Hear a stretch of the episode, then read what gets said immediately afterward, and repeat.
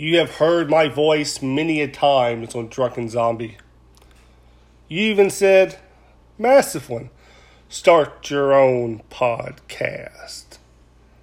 I said it once, I said it a thousand times. The Massive one doesn't do audio, but here I am breaking that streak. I'm like Brock Lesnar taking out The Undertaker at WrestleMania, baby. That streak is now over. But that's not here nor there. I've been collecting and buying figures for many years since I was a kid. Anything Ghostbusters, Turtles, anything WWF or wrestling related, my hands were on it. The Hasbro era, LJN, you name it. But tonight, with help from Patterson, Mike Patterson, if you will, sometimes co host Mike, as you know him, I'm here doing my first quote unquote podcast. This won't be a weekly bi weekly, monthly thing. It's whenever the massive one uh-huh, gets around to doing it. And tonight, or earlier today, I went down to my local GameStop and they had the Retro Fest figures.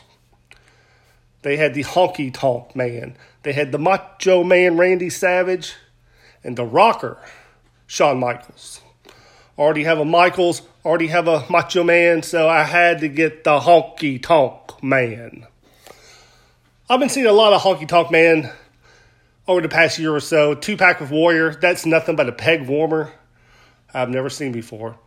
Stop making Ultimate Warrior figures. I mean, really, you're just saturating the market. Come on now. Mattel, take it from the massive one. All you need is one Warrior and call it a day. Same thing go for Savage, but I retract that statement because, you know, the King, yeah, dig it. But back to this honky tonk, man.